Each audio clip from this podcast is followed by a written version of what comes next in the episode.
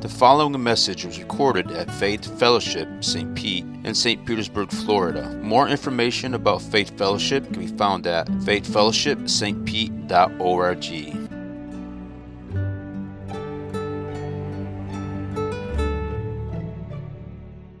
So we are in the book of Esther, and we are in chapter seven. Just uh, as we get going back in Esther, just to remind us uh, some things that we are learning in the book. Uh, so we've been talking about there are five things that we learned throughout the, the book of Esther. You know, uh, Esther is a book that's very unique, and I'm so glad that it is. That it, it's the book that we don't see God's name mentioned anywhere. Right? I mean, it's almost like the author's intentionally neglecting God's name. It's like, did you forget somebody? Like God. And, uh, and so it, it, it speaks into our lives because there are times in our lives where we have these Moses experiences and we are like, God is surely in this place. God is here. You know, sometimes we, we live life more like Ruth, where we're like, well, I can see how God's working. You know, like I can see it over there, but maybe I'm not practically experiencing the fullness of the Lord's presence at this moment, you know? But then there are experiences where we have where it's like Esther, where we're like, um, are you around? Like, are you here? And we experience, and we're just kind of like wondering, God, where are you? Like, I feel like you're you're not here. I feel like you're absent. But Esther, one, I think it's encouraging because it says that there are times where God's people experience that, but it's not the truth. Because Esther shows us that go, though God's name is not mentioned anywhere, his presence is everywhere. His presence is everywhere. And so we, we talked a while ago that it was like a, the artist that has his student there, and they were looking at this painting, and they're like, Are you able to see, you know, the artist? And he's like, Well, I, I don't see his name, and I don't see any of the things. And the master's like, you know, you're looking at all the wrong places. I see him everywhere. I see him in the brushstrokes. I see him in the painting style. And it's that he had eyes to see and ears to hear, and so he was able to discern God's presence in his activity. And so Esther invites us, and it says, look differently. Begin to look for God's presence, even when it doesn't seem like he's there, because he is. It also promises, Esther promises that God works through broken people. Esther compromises all over the place. But it promises that God's not through with using broken people. And that's good news for us, right? That even in the midst of her compromise, even in the midst of her backsliding, even in the midst of her disobedience, God says, I'm going to use you to save my people. I'm going to use you as a means of rescue for my plan. And so it speaks and it says, listen, you're never too far gone. You've never done something too bad that God can't say, I'm going to redeem you and I'm going to use you for my purposes. And that's good news for us. And if you don't think it's good news, then you need, you need to know yourself better because it's good news for you too. And, uh, and so it also speaks that God is ultimately a God of rescue, right? I mean, you look at the enemies that are set against God's people, and God is ultimately one that rescues his people. He's got a heart of rescue. He's got a heart for the low down broken. I mean, think about it. He used an orphan to become a queen to redeem his people. And so God is the God of the underdog. He is the God of the lost and the last and the lowly. And so know that that God loves loves those people, and that um, we should be a people that are for the least and the last and the lowly and the broken, because our God is. It's almost like His calling card, right? When you find poor and you find broken, you find oppressed, you're like, God's surely going to be at work there. You know, it's like Batman's signal. You know, it's like that's where God's at work. You know, is amongst those people. And the last thing we see, you know, that, that Esther should teach us is that God is a God of celebration, right? God is a God of celebration. We see Purim, right? And it's this celebration of God's rescue. And as we think of Christmas and we think of Easter, we are a people of celebration for what God has done in our midst. Is it doesn't just happen in a season, but these seasons are important because they remind us of these rhythms in our life that we are constantly to be a people that celebrate what God has done for us. And so, just, just as a reminder, I want us to constantly, because the book of Esther speaks into these themes over and over and over again. But as we, you know, we're going to have two more weeks in Esther, but hopefully those things begin to sink in and you hear them more in the story. So, open your Bibles with me. We are going to be in chapter 7 of Esther. And so I'm going to read the passage, and then we've got uh, about four or five comments uh, that we're going to go through, and we're going to read it again slowly, and then pause and comment on, on the passage. So, Esther chapter 7, verse 1. So the king and Haman went into, the, into feast with Queen Esther. And on the second day, as they were drinking wine after the feast, the king again said to Esther, What is your wish, Queen Esther? It shall be granted you. And what is your request? Even to half of my kingdom, it shall be fulfilled. Then Queen Esther answered, If I have found favor in your sight, O king, and if it pleases the king, let my life be granted me for my wish and my people for my request. for we have been sold, I and my people, to be destroyed, to be killed, and to be annihilated. If we had been sold merely as slaves, men and women, I would have been silent, for our affliction is not to be compared with loss of king. Then King Ahasuerus said to Queen Esther, Who is he, and where is he? Who has dared to do this? And Esther said, A foe and enemy, this wicked Haman. Then Haman was terrified before the king and the queen. And the king arose in his wrath from the wine drinking and went into the palace garden. But Haman stayed to beg for his life from Queen Esther, for he saw that harm was determined against him by the king, for sure. And the king returned from the palace garden to the place where they were drinking wine, as Haman was falling on the couch where Esther was. And the king said, Will he even assault the queen in my presence, in my own house? As the word left the mouth of the king, they covered Haman's face then Harbona, one of the eunuchs in attendance on the king, said, Moreover, the gallows that Haman has prepared for Mordecai, whose word saved the king, is standing at Haman's house, fifty cubits high. And the king said, Hang him on that. So they hanged Haman on the gallows that he had prepared for Mordecai. Then the wrath of the king was abated. Dun, dun, dun. So, such a good, just as a, as a reminder of where we've been in the book of Esther. Right, the book opens up with uh, King Xerxes or King Ahasuerus, and he is partying because he's had a big victory. Six months, parties hard, and in his drunken stupor, he's like, "Come, grab the king, grab the queen, Vashti. You know, I want everybody else to see how good looking she is." And so she refuses to come because she doesn't want to be treated as a sex toy, an object. And he's like, "All right, kick her out. Make a big decree. Women should always submit to their husbands. You know, he can't deal with his personal life, and so he makes a national decree." And um, and so they go on and they're like, you know what will really help you? You know, we're going to put on, you know, uh, Persian Idol, beauty beauty pageant. And so they get all these beautiful virgins to come forth to say, you know, because the, the king had just lost to the Greeks, you know, so he's kind of like mourning his recent, you know, defeat. And they say, all right, we're gonna we're gonna parade in all these, you know, beautiful virgins. And Queen Esther's a Jew; she's an orphan. Mordecai had taken her in, and she found she finds favor. It says she wins favor before with a eunuch, and then she wins favor with the king. But she compromises all on the way. She sleeps with the king before she's married to him. But the queen falls head over heels. He's like, You're beautiful. You've got a good face and a great body. You're mine. You know? And so he, he's like, he's wrapped up in, in Esther. She loves him. And then we see the, the enemy, Haman. Haman comes on the scene in chapter 3. And Haman comes on, and, uh, and Haman is second in command. He gets promoted, and everybody is bowing to Haman. Everybody is kind of stroking Haman's ego, except for Mordecai. Mordecai refuses to bow to him. He refuses to acknowledge his power and his might. And Haman, being a very prideful person, says, You know what?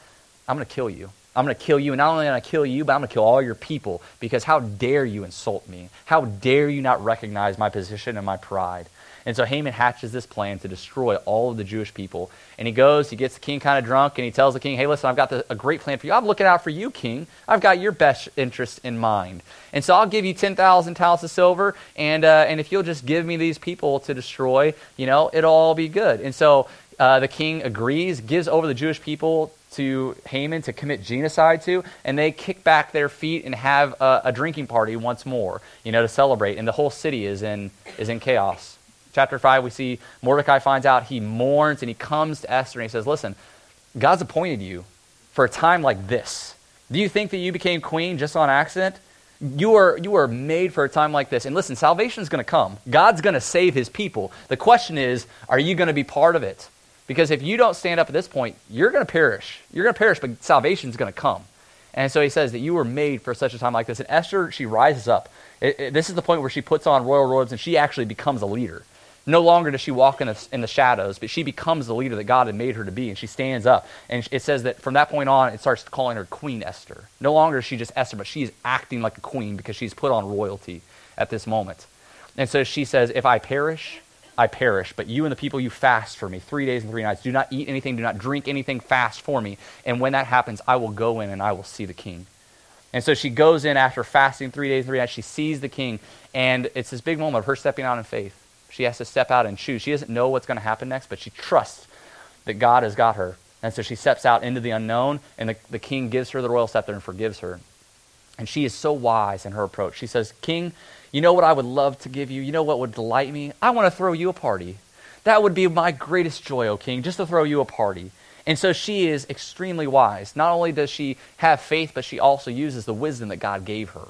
And so she uses both of those, trusting in God and using discernment and wisdom in, in her approach to the king. And so the king does that. They have their first party, and it goes well. Haman's at the party, you know, they're drinking. The Haman's like full of himself. He's like, man, man, they, she invited me, nobody else, but she invited the king and me. And so Haman goes home, you know, puffed up, full of himself.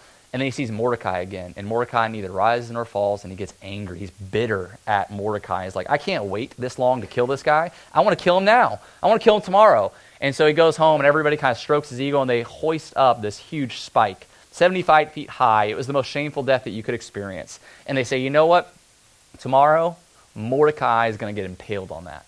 Mordecai is going to get impaled on that spike, and everybody's going to see my power. Everybody's going to see that you don't dare mess with me, thinks Haman. But he's got a feast to go to, right? I mean, who can kill people when you got a party to go to? And so he, he puts off and he says, you know, I'll kill him later. I got important stuff to go to. And that's what we see here is that that leads us to the point of the story where we're at right now is that Haman is like, I'm about to kill Mordecai after I go get my drink on, you know? And so he, he's going to the party and later on he's planning on killing, on killing Mordecai. And so we see in verse 1, it says, So the king and Haman went in to the feast. One of the things that we see in the book of Esther, and it's a microcosm of what we see in the Bible, is we see the centrality of meals. Right? All throughout the book of Esther, all these critical moments in the story have revolved around meals. Right? Queen Vashti's deposal, right? Her being kicked off, which if she wasn't kicked off, Esther wouldn't have been able to be queen and she wouldn't have been able to save her people. That happened around a meal. When Esther is married in their celebration, right? When God gives her favor in the king's sight, there's a feast to celebrate it when Haman says, I'm going to wipe out everybody, I'm going to wipe out all the Jews, there's a feast. Right? And now, now Queen Esther invites, invites Haman and the king into this meal together. And we see at the very end of the book, the very end of the book, it revolves around a meal, right? When there's finally rescue and deliverance for the people, what do they do? They eat, they celebrate together. And the reason I think that this is important is that oftentimes we think that food is something merely that helps us to live. And we forget and we lose out that God wants to redeem our meals. All throughout the Bible, all throughout the Bible, we see the importance that God uses meals to change the history of this world. That meals are a place that God redeems and uses for his purposes. They're a place of connection and of wholeness.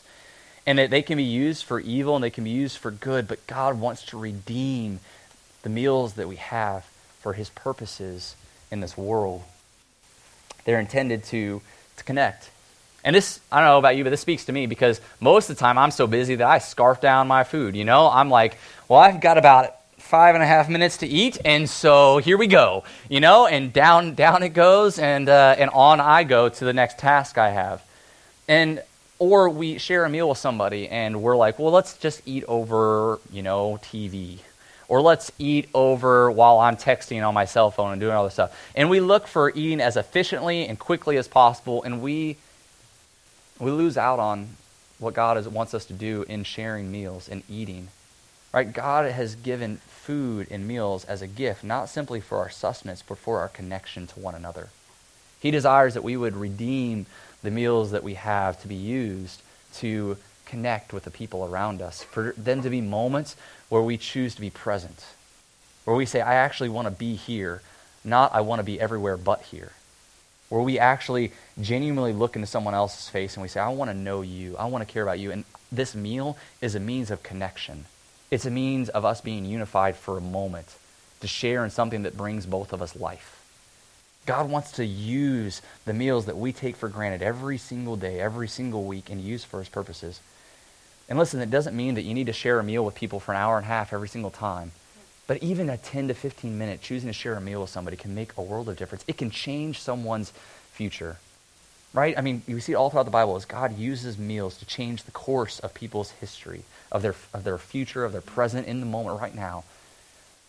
And so you've got 21 meals every single week, sometimes more, but you've got at least 21 meals, you know. Sometimes maybe you're doing less, maybe you're fasting, go for you, you know.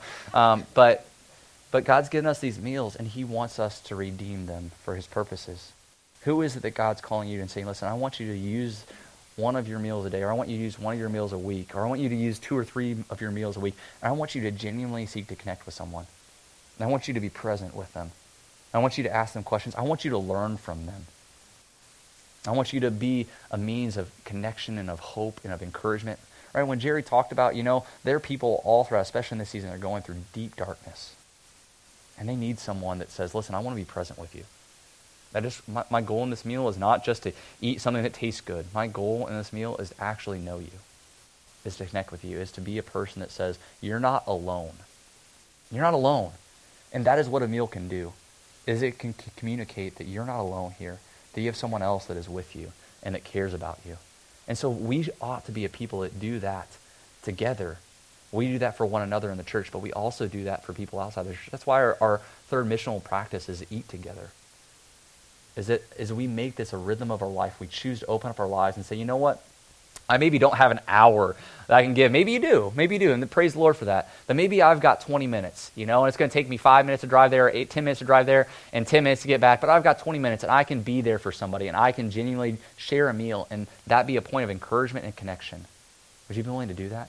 Would you be willing to inconvenience yourself for 20 minutes to go and actually be present with somebody else, to be an agent of hope and of encouragement and love and grace in their life?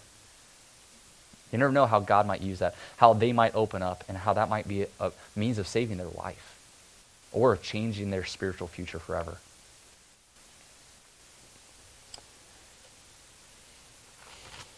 Barry Jones says God has a way of showing up at tables. In fact, it's worth noting that at the center of the spiritual lives of God's people in both the Old and New Testaments, we find a table, table of Passover and the table of communion. New Testament scholar N.T. Wright captured something of this sentiment when he wrote, When Jesus himself wanted to explain to his disciples what his forthcoming death was all about, he didn't give them a theory, he gave them a meal. He gave them a meal. And so as we come and we're going to celebrate communion later on today, I want you to think about that. God gave us a meal.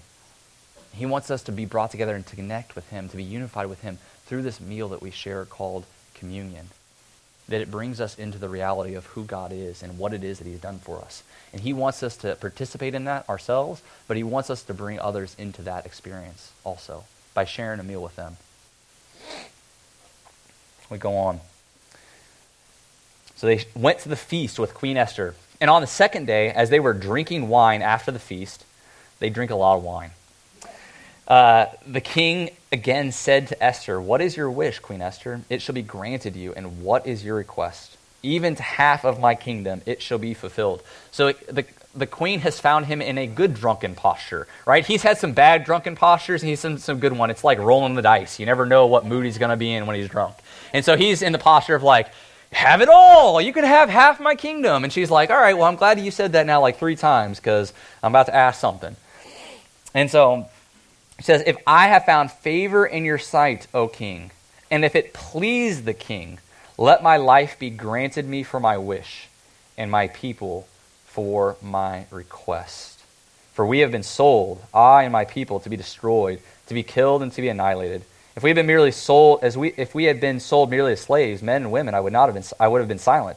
For our affliction is not to be compared with the loss to the king. And there's so much in, in here one, it seems really odd that she's like, well, listen, if we were to be slaves, I wouldn't even bother. It's not even a big deal, you know, but we have been sold to be killed. Why does she bring up this slaves thing? And I, I was really curious about this in my study, and I was kind of like, this seems kind of an odd thing for her to bring up. Why did she just say, just save our lives? You know, but she's like, we've been sold to slavery. Well, what I found out is that when you go back and you look at Haman, when Haman is petitioning the king to kill the Jews, and he says, let them be destroyed. He says, I'll give you 10,000 talents of silver, and if you will destroy them. That Hebrew word, destroy, it can mean two things. One, it can mean that you are going to be sold as slaves, or it can mean that you are going to be killed.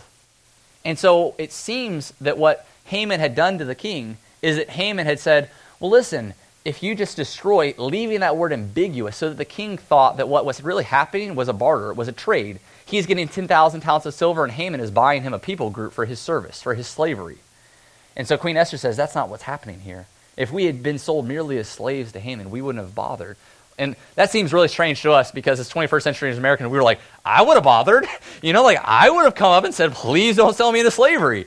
But back then, they didn't have individual freedom, right? They didn't have rights, you know? And so their right was whatever the king wanted to do with them. And so they realized, I don't have much freedom to barter with, but my life, my life is important. And so she's coming to him, she's saying, We are coming to beg for, for our lives. It's not merely just our freedom that we're asking for. But the second thing, and the most important thing, and this is, for me, this has been my, the highlight of the whole book for me. This, this passage and what happens here with Esther. Listen again to what Esther says, because remember, Esther has been denying her Jewish identity. She's been married to the king for over five years now, and the king doesn't know her past. He doesn't know who she really is. He doesn't know that she was she's a, she's Jewish. And so this is a big deal. She's coming to the king and saying, "I know that you've been married to me. I know that you love me, but there's something you don't know." And so she's revealing a big deal, but listen how she does it and listen what she says because this is an Esther that was afraid. She didn't want to she didn't want to cause ripples. She didn't want to bring waves up. She didn't want to cause friction. This is this is an Esther that went along to get along, right? She was like, I'll go along as long as I don't get in trouble. And we know this because Vashti got kicked out because she was not compliant. And so Esther's like, I'm going to do everything to be compliant. You know? And so Esther goes along. She, she refuses to stick up for her Jewish law, for, for, you know, she doesn't obey the Sabbath. She sleeps with a king before. I mean, everybody was like, you're pretty much indistinguishable from a Gentile. Like, we don't even know that you're part of God's people. And so she's revealing for the first time that she's part of God's people. And hear how she does it. She says, Let my life be granted me for my wish, and my people for my request. What she's doing here, she's not simply saying, Oh, king, by the way, I'm, I'm a Jew. No, she says, Listen, if you want to grant my request, realize that these are my people. These are my people and grant my life and grant their lives. And so, what she's saying in this is she is saying, King, the, the decree that you issued for their destruction, it was a decree for my destruction. The decree that you issued, if, if you will issue a decree for my salvation, if you love me, King, so much as the queen, if you will save me, when you choose to save me, you choose to save my people. You cannot separate us. You cannot choose to save me, Queen Esther, and leave my people to be destroyed. And you cannot choose to destroy my people and save me. That we are one. That my destiny and future is wrapped up with their destiny and future. And she comes forth and she says that we are one together. And notice, none of the people had anything to do with this.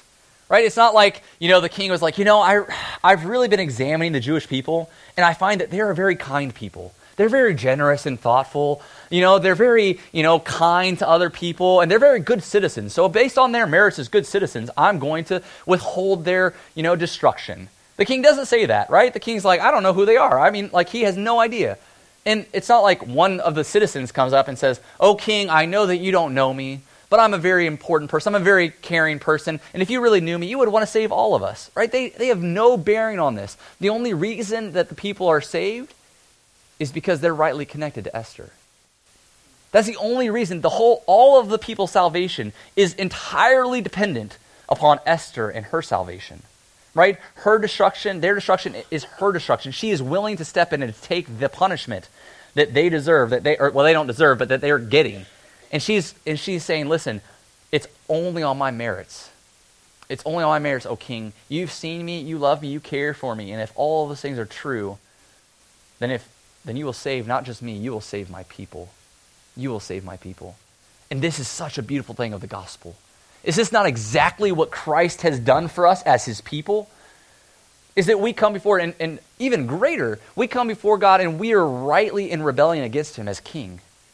Romans 3.23, it says, For the wages of sin is death. Do you know what we earn in our sin, in our selfishness? It says all the pride, all the greed, all the selfish times that you've done, everything you've done, what you've earned by that is death. You've earned separation from God. We are righteously, rightly under the wrath of God in rebellion against Him. We have no merit to bring to the King. We have no area where we can plead and say, Oh, King, do you see all these righteous things that I've done? Do you, you see all the acts that I've done? Let me pile it up. We have nothing to bring to the King. But Christ steps in God sends his own son and says, You know those people that were rebelling against me? Jesus says, I'm going to wrap up my destiny with their destiny. I'm going to wrap up my future with their future. My dest- their destruction is going to become my destruction.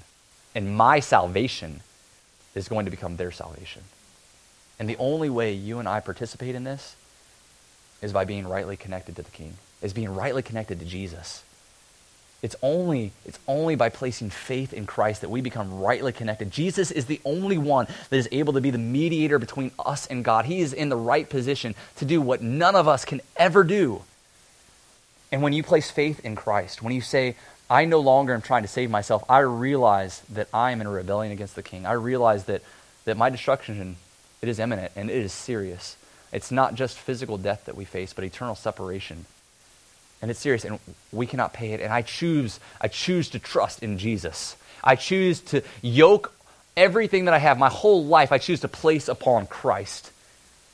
It says that when you do that when you turn from your sin you place faith in jesus christ that you are one with him that you are paul loves this phrase that you are in christ and this beautiful thing happens you see jesus' death on the cross it becomes your death it, it, signifies that the sin that has held you captive for so long, it is dead. It is gone. He has crucified it to the cross. It is no longer powerful. It is no longer alive. And that his Jesus' burial, that when he went in, it shows that he, he brought all of that to the grave, that God remembers it no longer, that it has been buried it is gone. In Jesus' resurrection, it shows that when we are in Christ, we have new life in him because God saw his death and said, It is enough, that his payment is sufficient. And he showed that it was enough by raising him from the dead, by bringing new life. And it says that we are in Christ, we have the ability to be born again, new creatures, new creations, no longer bound by our past because we are in Christ. And not only that, but he says that we, we have ascended with Christ and that we are seated in him in the heavenly places that we are no longer just simply here on earth, but we are seated with Christ in, in the heavens. Oh, what a man, what a beautiful truth. What a most marvelous truth for us Christians. To believe and to know that your future is not on your head, it is on Christ, and that He is powerful, that He is strong, and He has delivered us. He has delivered us. His salvation is our salvation. This causes us to rejoice. Listen to this from Colossians chapter 3, verse 1 through 4. It says, If then you have been raised with Christ, seek the things that are above, where Christ is, seated at the right hand of God. Set your minds on the things that are above, not on the things that are on earth. For you have died, and your life is hidden with Christ in God. When Christ, who is your life, He is your life. Why? Because your lives are commingled. Right? He is, you are married to Christ. Everything that you have done wrong, He has taken. And everything that He has done right, He has given to you. You are married to Him. You are, your life is hidden in Christ. When Christ, who is your life, appears, then you also will appear with Him in glory. And what good news for us that Esther shows us that Christ and Christ alone is able to save because he is in the right position to do so. And that when you place faith in him, you can be certain that your destruction is taken away because he was destroyed, and that your salvation is guaranteed because he was raised from the dead. Let us continue on. Verse 4 For we've been sold, I and my people, to be destroyed, to be killed, and to be annihilated. We've been sold merely slaves, men and women, I would, I would have been silent, for our affliction is not to be compared with the loss of the king. Then King Ahasuerus said to Queen Esther, Who is he and where is he? Who has dared to do this? And Queen Esther said, A foe and enemy, this wicked Haman. Then Haman was terrified before the king and the queen. I'm sure he was. Right? I mean, that's like moment deer in headlights. Like, I was having a good time. Uh oh. Something just changed. This is not what I thought. The point that I want to make here is that throughout Esther, we've seen these two streams going hand in hand, both God's sovereignty and Esther making meaningful choices. God's sovereignty and Esther making meaningful, meaningful choices. Right? Remember back in Esther 3 or Esther 4, 13 through 14? Mordecai says, Do not think to yourself that in the king's palace you will escape any more than all the other Jews. For if you keep silent at this time, Relief and deliverance will rise for the Jews from another place, but you and your father's house will perish. And who knows whether you have not come to the kingdom for such a time as this? Right? He says two things in this. He says, Esther, be guaranteed, be assured God is going to save. And it's not dependent upon you, right? God is going to save his people. That's a fact. It's going to happen. He says that that's one truth. God is sovereign, God is in control, and God is going to save. His plans will not be thwarted, His purposes will not be changed. So that's truth. But then he says the second thing, right? He says, But Esther, God wants to use you in these purposes. And you have a choice, and you can, you can join with that purpose. You can choose to be used as part of God's plan. And so your choices, they matter. They're not insignificant. They don't they are not meaningless. Your choices matter and they have worth, they have value. And so he says these two complementary things that both God is completely sovereign and no one can no one or thing can stay his hand and we make meaningful and accountable choices. Right? So the first thing is we see God is sovereign. In Job 42 2 it says, I know that you can do all things, and no purpose of yours can be thwarted. Isaiah 46:10 declaring the end from the beginning and from ancient times things which have not been done saying my purpose will be established and I will accomplish all my good pleasure. This is what separates God from false gods is that his will happens. What he wants done is accomplished. And so oftentimes we, we, we scratch our heads and say, God, I don't understand. I don't see. How is this working out?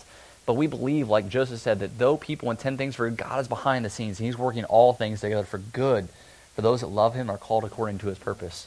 So the Bible affirms this, and this is a bedrock for our foundation. This is the foundation for our faith. God is sovereign. He is in control, and we can rest in that. Because if God is not sovereign, honestly, I'm afraid to make choices because I have no idea how the ripple effects are going to happen. I mean, you have no clue about the most insignificant choice you make, how many ripple effects that can do. We don't, I mean, that, that honestly is outside of our scope of intelligence. But we believe that God is in control, God is sovereign, but yet, but yet, at the same time, our choices matter. Our choices are meaningful. Our choices are accountable. Right? It's not that we just say, well, be the frozen chosen. God's going to do it. So I'll sit back, kick up my feet, and just kind of wait for God to do whatever He's going to do. Right? That's not at all what the Bible says. The Bible teaches that we are called to act, we are called to be obedient, we're called to be a part of God's plan and His purposes. We're called to make meaningful choices. Romans 14 12, it says, So then each of us will give an account of ourselves to God. The whole point of giving an account is that you've done something to give an account for. And so it means that, that we're responsible for the motives of our heart and we're responsible for the actions of our hands. And so we can't just say, well, God's done it, God did it. We're accountable and we have responsibility for the choices that we make. One of the most uh, interesting parts or illustrations of this is in Acts 27. So in Acts 27, Paul is uh, in prison. He's being he's sailing to Italy, and he's caught up in a storm. And he tells the people, you know, he's amongst all of these sailors. And uh, in Acts 27, uh, verse 21, he says this. He says, Since they had been without food for a long time, Paul stood up among them and said, Men, you should have listened to me and have not set sail for Crete and incurred this injury and loss. I told you so. 20, 22, Yet now I urge you to take heart, for there will be no loss of life among you, but only of the ship. For this very night there stood before me an angel of the God to whom I belong and whom I worship. And he said, Do not be afraid, Paul. You must stand before Caesar. And behold, God has granted you all those who sail with you. So take heart, men, for I have faith in God that it will be exactly as I have been told. But, me, but we must run aground on some island. So hear what he says there. He says, listen, God, an angel appeared. God told me this is certain. God's sovereign, and he's not going to go back on his word. His purposes will, will happen, they will be accomplished. And so there will be no loss of life. I will be saved, and all those that are with me will be saved. Right? So you're like, great news. Awesome. Let's, you know, let's kick up our feet. Let's relax. God said he's going to save. So what do we need to do? Just wait for it to happen. But listen to what he says. Later on, you know, they run aground, throw out their anchors, and then listen to this later on it says in verse 30 And as the sailors were seeking to escape from the ship and had lowered the ship's boat into the sea under pretense of laying out anchors from the bow, Paul said to the centurion the soldiers, Unless these men stay in the ship, you cannot be saved. Then the soldiers cut away the ropes of the ship's boat and let it go, and they were all saved. Right? I mean, it doesn't say that, but they, the end of the story is they're all saved. So, well hold on a second. Paul, Paul, you said everybody was going to be saved. How did you come later and you're like, listen, if you cut this, you can't be saved? Isn't God sovereign? But yet we make meaningful choices. And So you see this tension. You see that, and ultimately God's plan and purpose was accomplished. It wasn't changed, it was real. But how did it happen?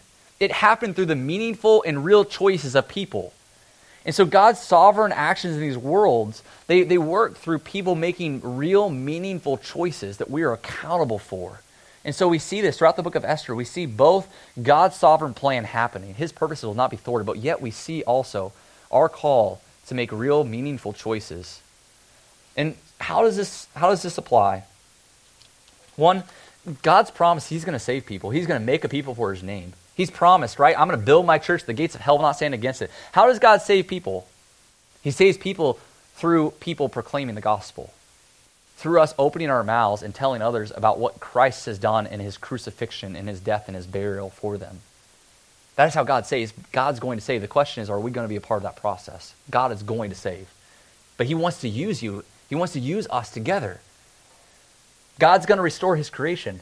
Right? I mean, good news that this creation we see is broken, but it's going to be even better. And so God's going to restore his creation, right? There's going to be a new heaven, there's going to be a new earth.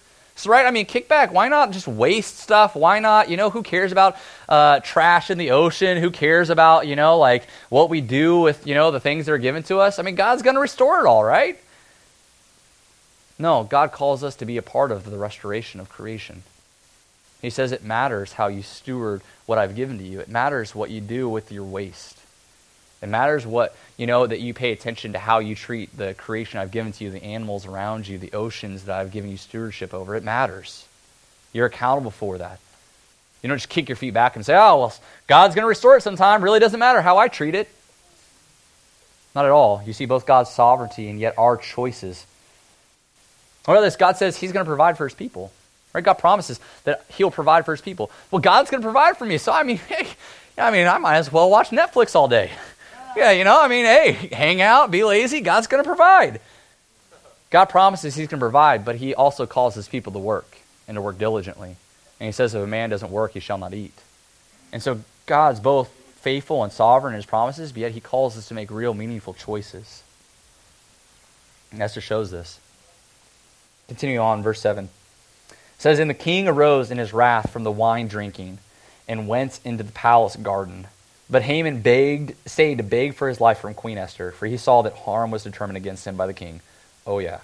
And the king returned from the palace garden to the, uh, from the garden to the palace where they were drinking wine, as Haman was falling on the couch where Esther was. And the king said, Will he, will he even assault the queen in my presence? In my own house? As the word left the mouth of the king, they covered Haman's face. So it's interesting, right? The king hears that Haman is trying to kill his, his wife, his queen, and he is he changed from like generous drunk to angry drunk. And so he's like, it, it changes on the spot, and he goes back and he's like, and he's hatching a plan. Why doesn't he immediately be like, all right, off with the, off with Haman's head? Well, he he has to go hatch a plan because he starts to realize, even in his drunken stupor, uh oh, I actually issued that decree. Whoops. You know, he realized that it, it, like it wasn't just Haman, like the king signed off on the decree. So he can't just like blame Haman for something that he signed off on. And so the king's thinking like, how do I get out of this one? It's kind of a little bit of a puzzle. You know, like how do I indict Haman without indicting myself? It's kind of like a politician that is like, well, I voted, I voted for something six months ago, but now six months later it didn't turn out too great. So how do I get myself out of this one? You know? I'm against it. I didn't see it. It was this person under me's fault, you know? And so and so the king's trying to figure out his way around this, how to like really get right with Haman, how to like, you know, punish him, but how to save face in the kingdom.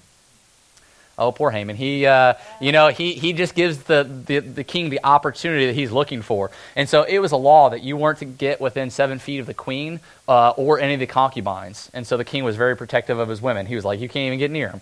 You know, you look at him wrong. It's not going to go well. And so Haman should have Haman should have left with when the king left. He should not have been alone with Queen Esther. But I think Haman was like, I got a better chance with Queen Esther than the king right now. You know, so he falls down on Esther at the couch and he's like, please save my life, you know?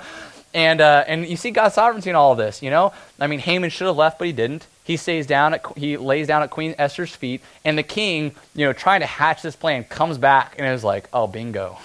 bingo, buddy, you know, like you're falling out at the queen's feet. You shouldn't have done that. He's like, boom, you're out. And so it's interesting because the king's still kind of figuring out what am I going to do with Haman? Like, he's for sure going to get ousted. But then you see, like, Haman is hated, not just by the Jews, but by everybody. And so you see the eunuch, you know, eunuchs play really key roles in Esther. Like, they all the time are these, they're the supporting cast, but they kind of like pop in and like, hey, we're here. And they make these big, like, these big plays. You know, it was like, it was a eunuch that helped Esther become queen. You know, it was a eunuch that went in between Esther and Mordecai that allowed them to communicate. And now it's a eunuch that stands up and says, Oh, king, I got a great idea. Um, you know, I know you're looking for a way to dispose of Haman, but remember yesterday? Remember that guy that saved your life, Mordecai? You, you know how you really love him and you liked him a lot and you wanted to honor him? Well, rem- Haman, huh, funny thing, Haman wanted to kill him. And he made a spike for Mordecai yesterday. And so why don't we just use the spike for Haman? You know? And so the king's like, that's a great idea. Why don't we do that?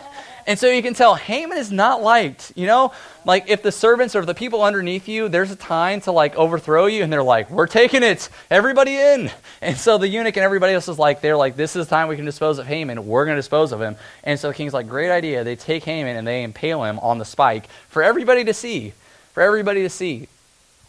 And so one of the other things, you know, I want to close with this one. Uh, we see that our enemies are going to be defeated. Our enemies are going to be defeated, and that this brings an enduring hope into our lives. Our enemies will ultimately be defeated. If we look back earlier in Esther, when Haman arose, Haman was extremely powerful. I mean, think about it. Haman was second in command. He was extremely rich. I mean, he was rich enough to where the king was like, dude's got, you know, some big piggy banks. You know, he was impressed by Haman's wealth. And so Haman is a man of, of he has a high posture. He is a man of great wealth. He is a man of, of tremendous influence. And obviously, he's pretty intelligent. He's got ideas and plans and schemes that he's able to hatch. And so at this time, Esther seems totally defeated. It seems as if her people are going to be subjugated to Haman's will and his rule. And it seems as if they're, they're defeated. All the cards, you know, all the chips are stacked against them. But yet God shows up. God shows up and Haman is, is defeated. And Haman is an archetype for all evil rulers that have been and that will be. And it promises and it guarantees that God will ultimately have victory over those that go against his people and against his plan, against his purposes.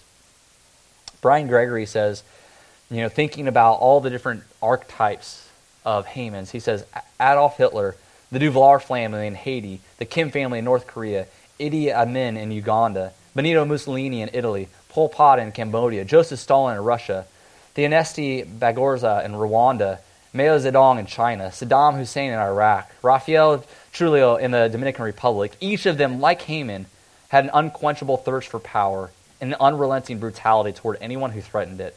Haman stands as a prototype for all the mass murderers, tyrannical despots, and ruthless dictators.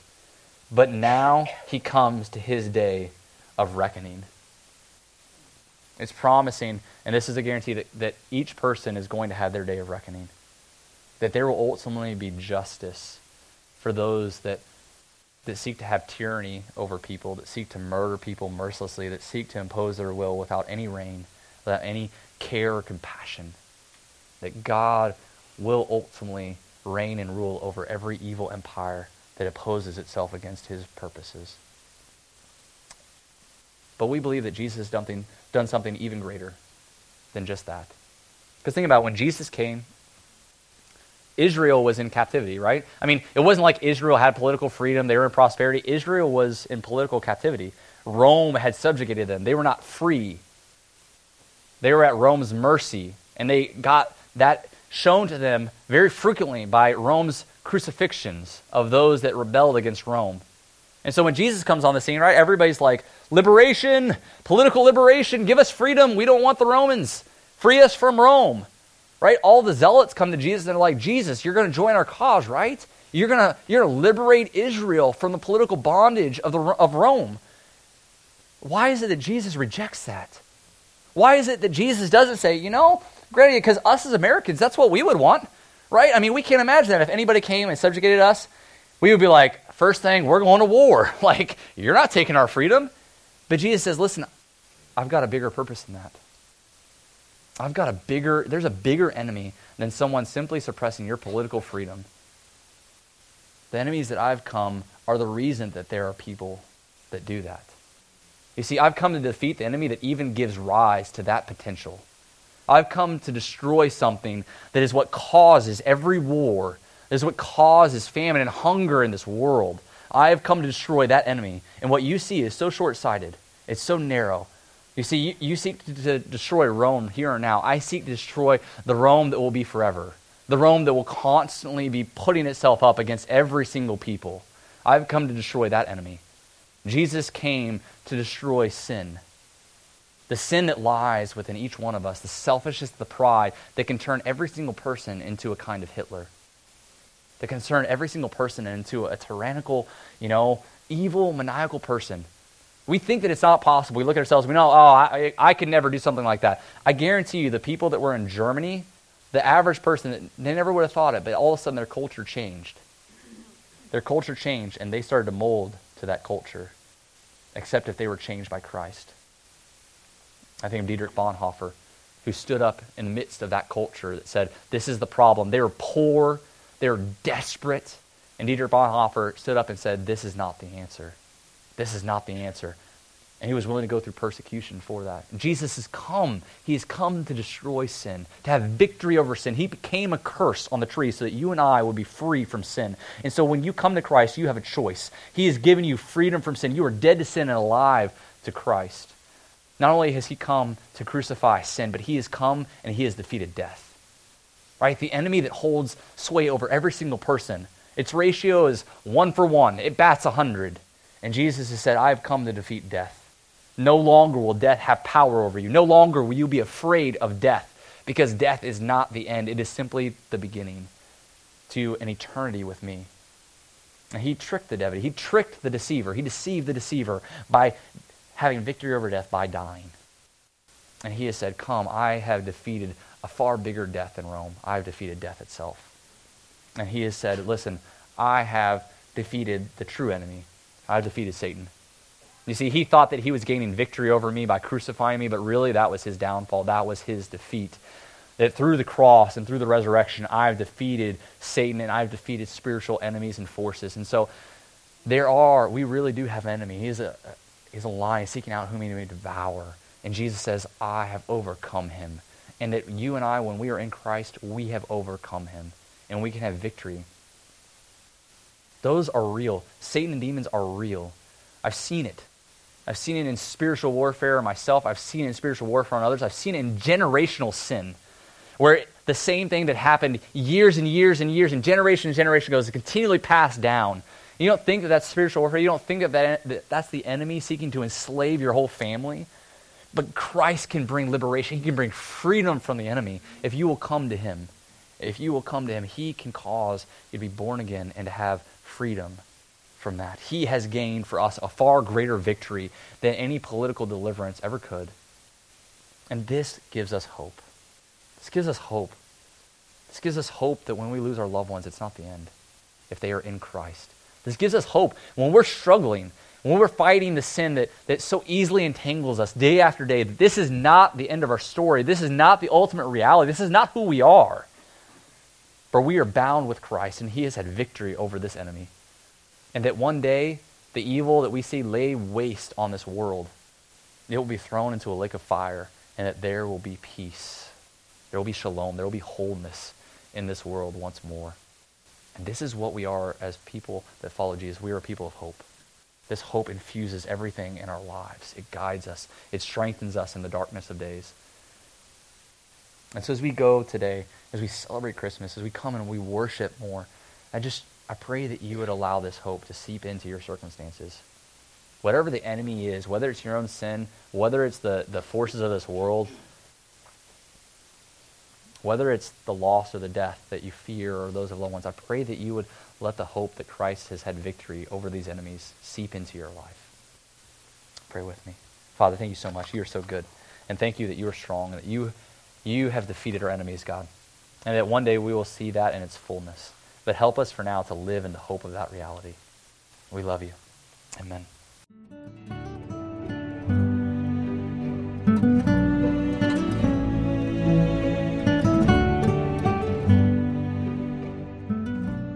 Thank you for listening to this message from Faith Fellowship St. Pete in St. Petersburg, Florida. More information about Faith Fellowship can be found at faithfellowshipstpete.org.